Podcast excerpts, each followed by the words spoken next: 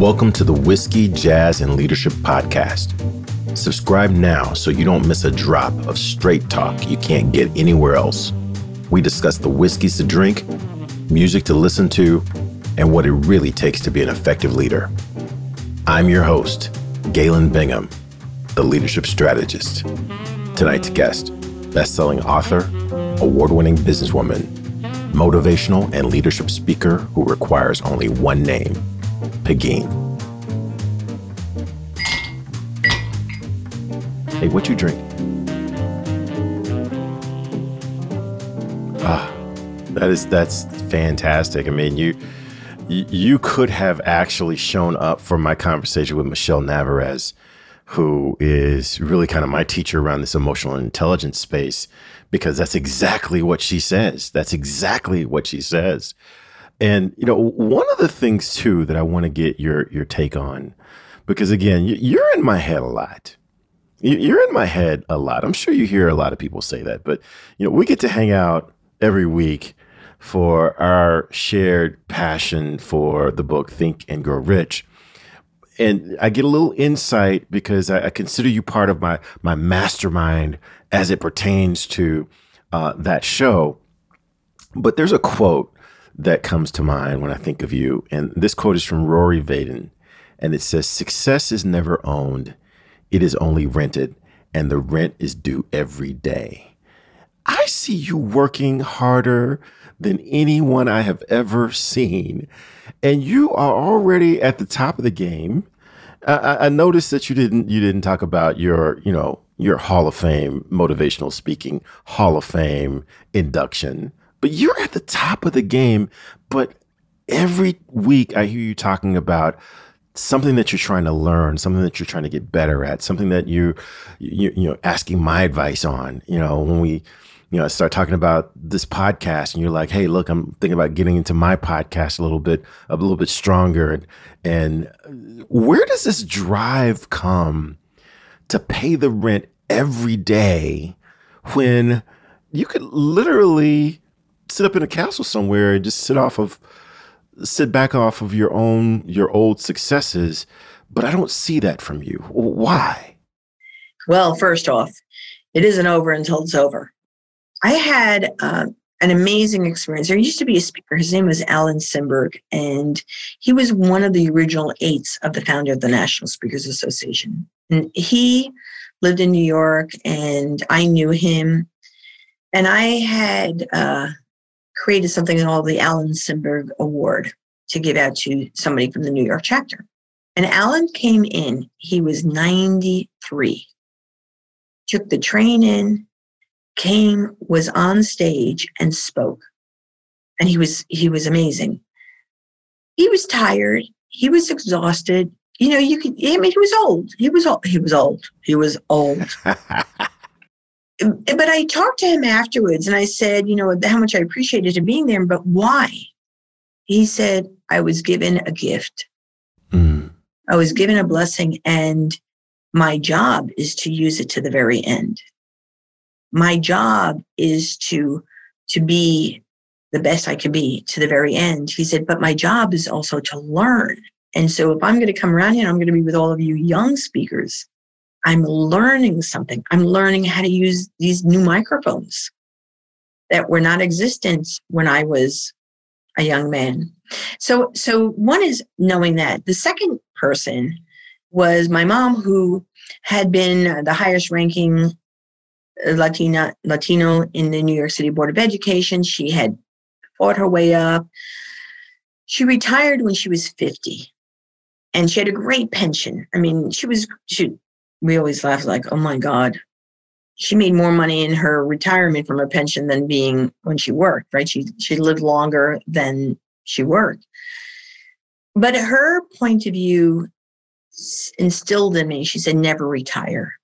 Just what what there's just so much golf you could play. There's just so much, so many card games you could play. So just you have to use your gifts to make a difference in the world. Now, I will tell you, and I'll tell the the listeners because I don't think well, you know the transformation, but the listeners don't know the transformation because you're listening. Who I was, even in 2018 is not who I am today. What I've learned is, you know, so I went from my dark hair, I stopped dyeing my hair, I have my this new look. I've hired stylists. I dropped 65, 60 pounds, soon to be 65 pounds. I've up leveled my way of, of showing up in the world. I've up leveled my business plans. I just became a new new me. And so I'm not going anywhere. I just invested all this time, effort, and to, to become something that's pretty amazing and pretty incredible and pretty awesome. It's as though I've been able to be reborn. No, that's a wrong word. I've I've been able to. You and I think about Think and Grow Rich a lot, and we know the power of affirmations, and we know the power of thinking of who do you want to be. Well, guess what? I'm being her. And I'm not going anywhere. I'm being here and I'm showing up because my mission to be able to in influence, impact, and inspire leaders, my mission to be able to ensure that women are seen and heard, and certainly to have, you know, I have this motto be bold, be brave, be seen, be heard, and be paid well. Well, let me tell you, I've got work to do. I've got work to do because there are a lot of magnificent people that are listening in your show that want to you know step it up. Let's get it up. Let's get it going. I know without any shadow of a doubt i have been put on mission to work with those who are called to lead. I call them jedis. Well like mm. you know they're like jedi. Jedi is called you know to find the force and fight off. Well for me those called to lead are there to step in step in that space. Be the person you're supposed to be. Show up as your positivity. Show up your words be courageous, be brave, be bold, be seen, be heard. That's what it's all about. Don't forget, Galen, you know I get on this roll and you just cannot stop me. But if I'm looking at jazz and if I'm looking at whiskey and I'm looking at leadership and I'm looking at my own life, is I've got work to do. So I'm going to mm-hmm. keep on. What is the new thing I need to do? What is it? How do I need to reach the leaders? So a lot of leaders a lot of leaders are leaving, right? So skilled people, they've got, we had, what are they, what is it called now, Galen? The great the great resignation the great resignation well you know there's a lot of people that were thinking i should retire i should go i should do it and now they're going well guess what that means we have a whole slew of new leaders filling spaces who have not who are being called to lead but don't know how to look at themselves as leaders and don't mm. know how to lead others. And that's going to be a huge issue in our future. Yeah, it's it, you know, I keep going back to this idea that leadership at its core is courage. The courage, the willingness to do what you believe is right because you believe it's right, even in the face of personal sacrifice. And when I share that, I, have got uh, a couple of friends who have served in the military, and you know, you might be surprised to know that I sit around with my friends and talk about leadership. but when I talk about leadership from a corporate perspective, I think there, I think there's some value to that conversation. And my mom would absolutely tell you that I, that her son is brilliant. So there's lots of good stuff in that conversation. But boy, when I hear military leaders talk about leadership and what was weighing in the balance of those decisions that they had to make, I'm going to admit there's a whole lot more weight to that conversation than when when I talk about uh, you know a corporate deal. And I know that you have a very very special place in your heart for two things because your brand is really really strong. It's like women Absolutely. And vets and military. They they take like the other part. If there's like 33% left over for, from women, the vets in the military, they get the other 33%.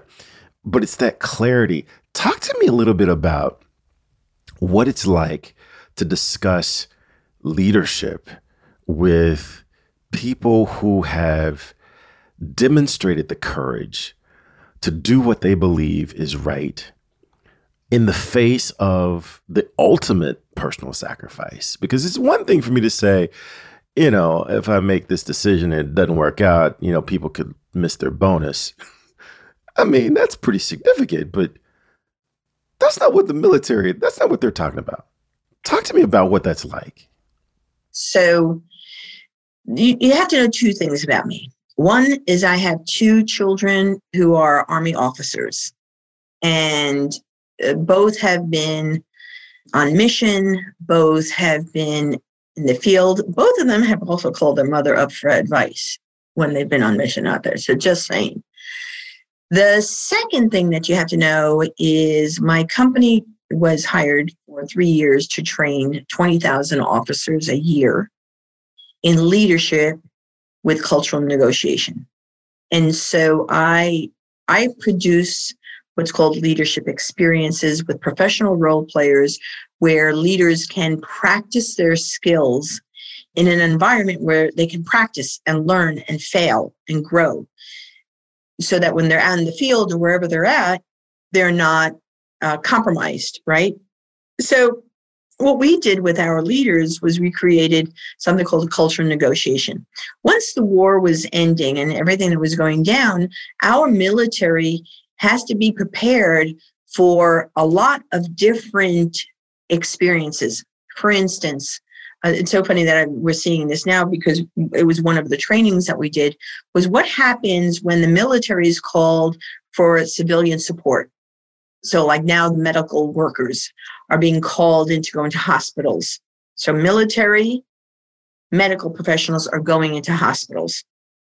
So, here's a couple of things that are really interesting about that leadership. I think that one of the best things I, I encourage companies always to hire uh, military vets because the training that they receive, the continual training on leadership, is nonstop every week, all the time they're going to a training, they're listening, they're being molded, they go through counseling and coaching with their superiors. Their superiors are getting coaching. You know, when you move up rank, when you start seeing is senior petty chief in the navy or you see a, a, sergeant major in the army or you know these people those are enlisted people who have gotten tremendous training in leadership they know how to support they know how to deliver, they know how to execute. On the side of the officers, the higher they go up in rank, the more leadership training, the more people training, the more information that they have to be able to go. And they all learn that it comes from within. They all learn. I mean, it is incessant, it is continuous, it's learning within. So when we did the training and we did the debriefs, it was about really questioning why did they do certain actions what compelled them to do this? And if it's a safe environment so we we had we created villages of people who were not threatening to them. But because they were coming back from combat they had to learn how to adjust themselves to a non-threatening environment if they're going in a patrol, if they're going out and they're leading something, if they're going out to negotiating. How eh, because that negotiation is different. It's a non-threatening environment. How do you adjust? But at the same time, how do you maintain safety for your team? And that goes right back to corporate. The same thing is you are there you negotiate, but how do you keep your team safe?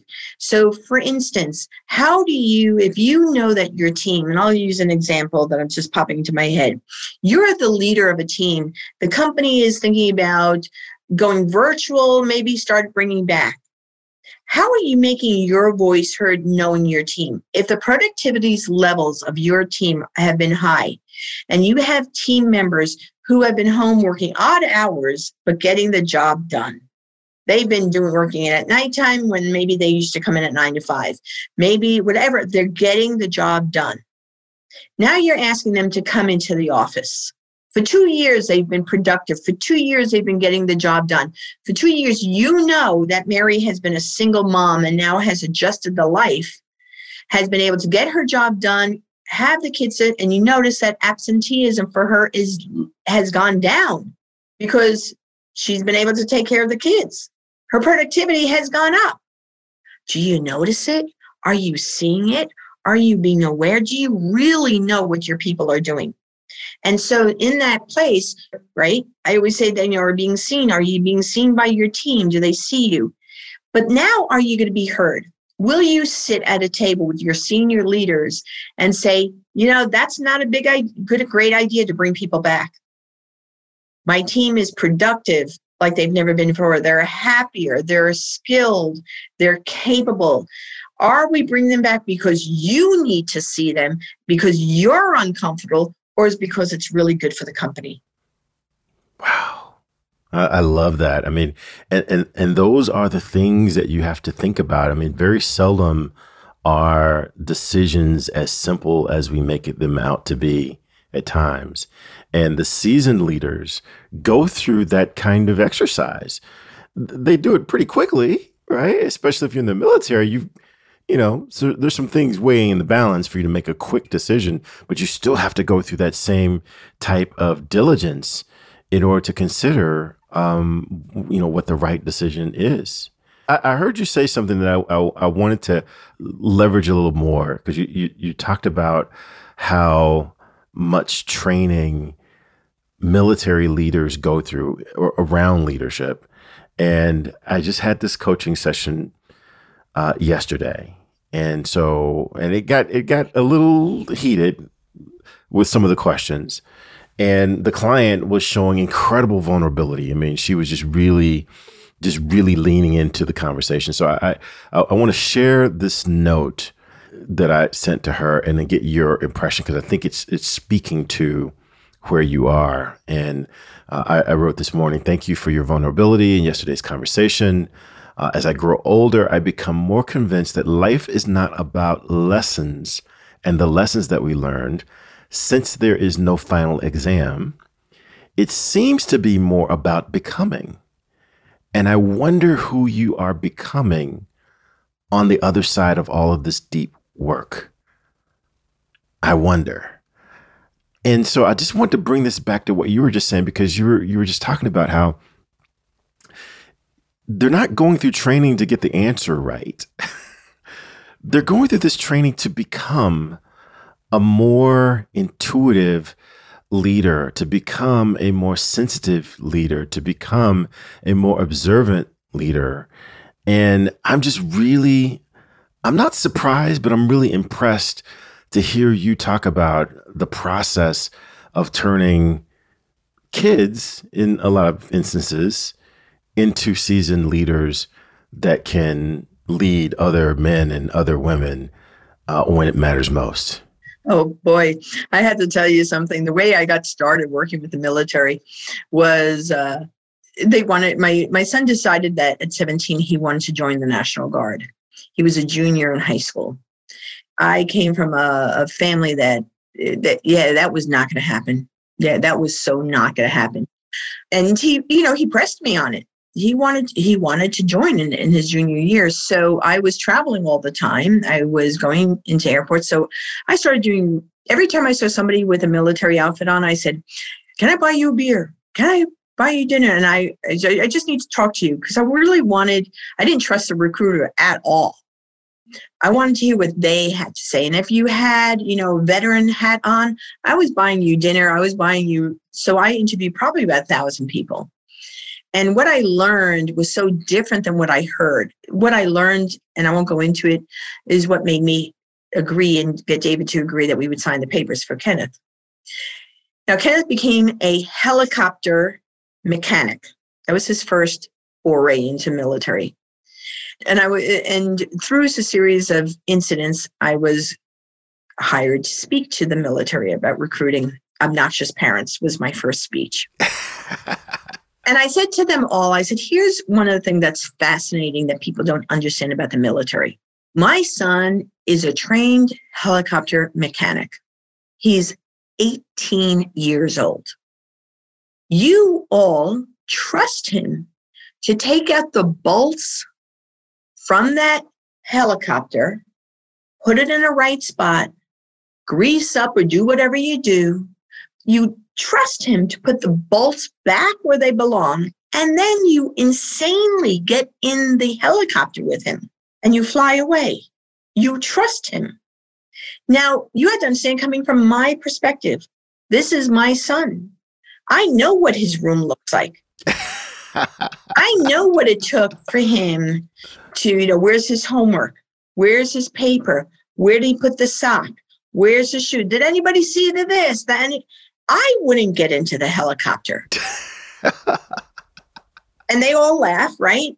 But the truth of the matter is the training that they receive gives them process, repeatable processes that they can do that elevates who they are. The second thing that they it did was one of his sergeants at that time, Kenneth was not going, you know, he graduated from high school barely and wasn't intending really on going to college. But one of his sergeants pulled him aside and said, You know, you are way too smart to be with us grunts. You know things that none of us know. You need to go back to school. You need to get a degree and become an officer. And those guys and gals inspired him to go back to school to get his degree. I mean, now and now he's and then to go become an officer, which he has, and now he's about to be promoted to a major, and he works. So he does that. He's so he's a captain about to become a major, but he's also works full time for Bank of America as a senior vice as a vice president at Bank of America doing computer things. He's a he's an ex- computer whiz kid. So what I mean to say with that is training matters, practice matters.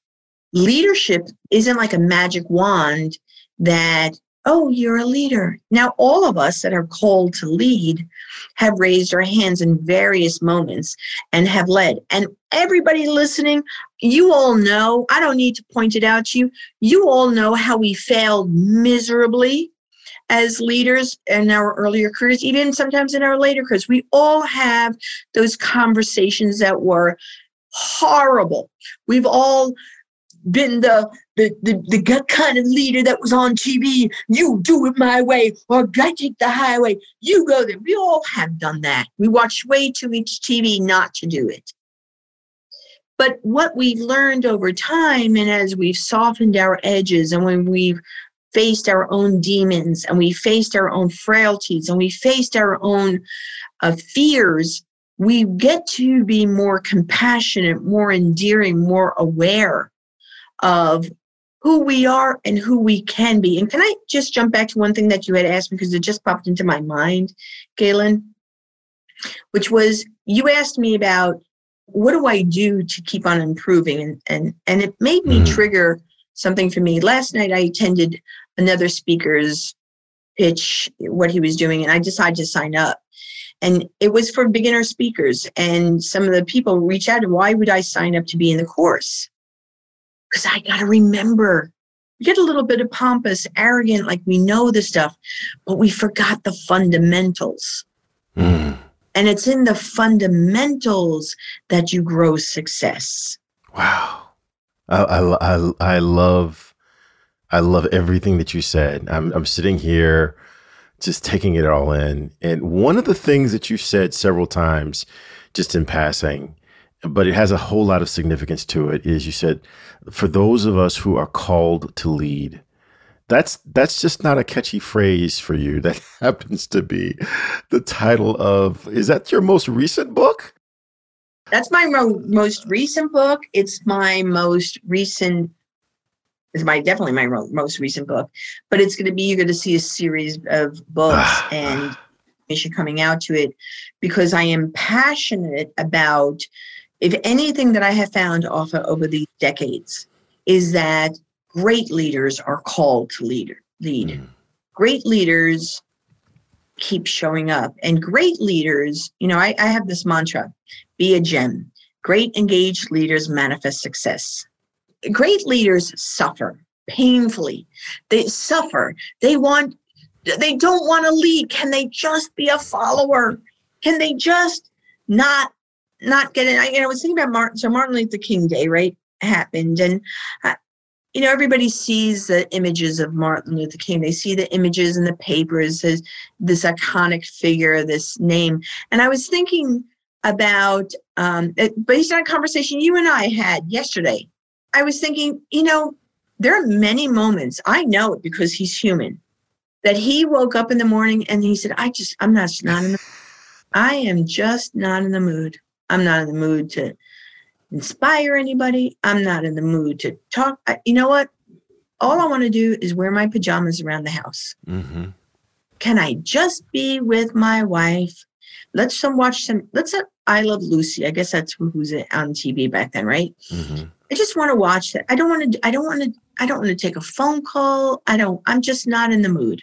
And I was really thinking about that, Galen, between you and I, our conversation that we had. I know that he felt that mm-hmm. Because he's human. I know that was in his soul and in his heart because he's human, right? And I know what happened because it happens to you, it happens to me, it happens to anybody listening. If somebody makes a call and you're in your slippers and and you're waving to your wife, no, no, I don't want to take the call. I don't want to take the call. No, no, you and they just hand the phone to you and then you put the Galen magic on. You know, I put the Pegine magic on. You put your Matt, George, Frank, who's ever listening magic on. And you just, and the moment they said, hey, can we go over this? And you're like, boom, boom, boom, boom, you're in it. You're mm. back in the game.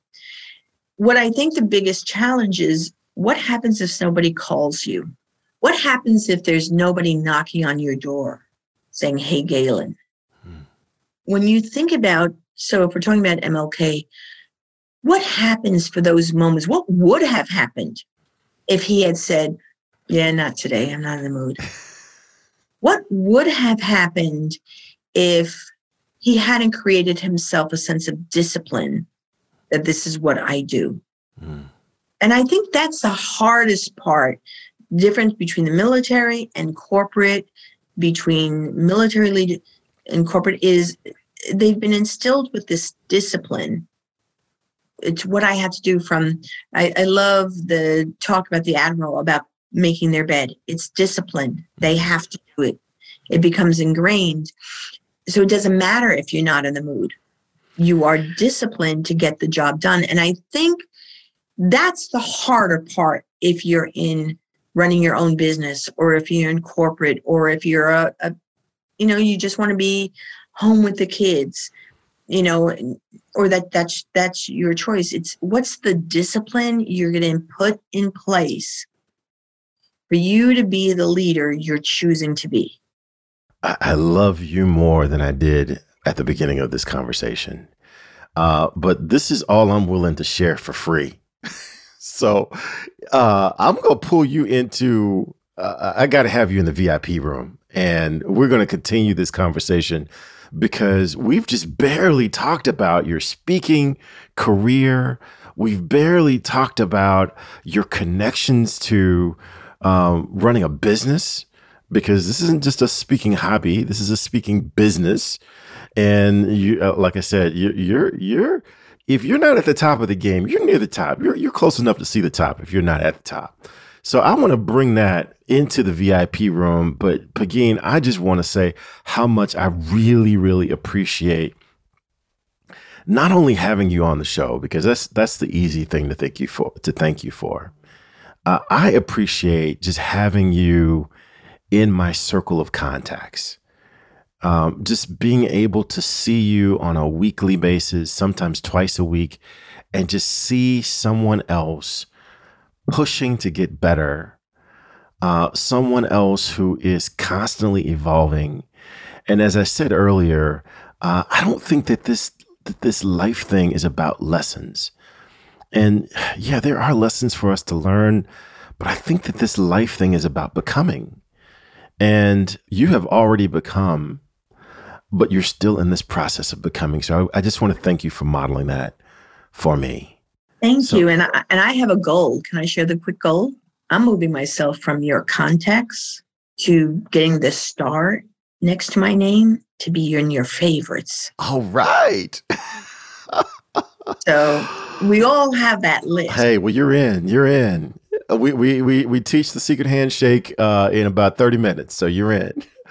Well, hey, well, with that, uh, ra- raise your raise your uh, your soft drink and uh, I'm gonna raise my 1792, And uh, just again, want to just say thank you so much for everything that you not only mean to me, but everything that you mean to the millions of people who are inspired by your words, either written words when you hit the stage or just when you're having one on one conversations. You are an absolute gem. So I want to thank you for that. Love you so much. Cheers.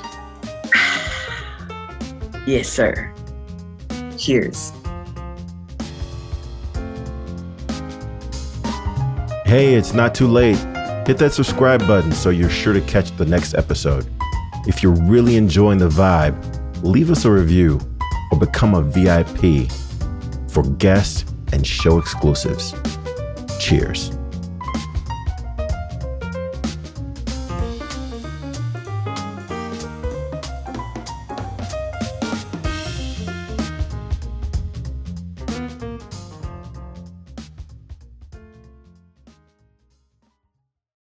This podcast is a part of the C Suite Radio Network. For more top business podcasts, visit c-suiteradio.com.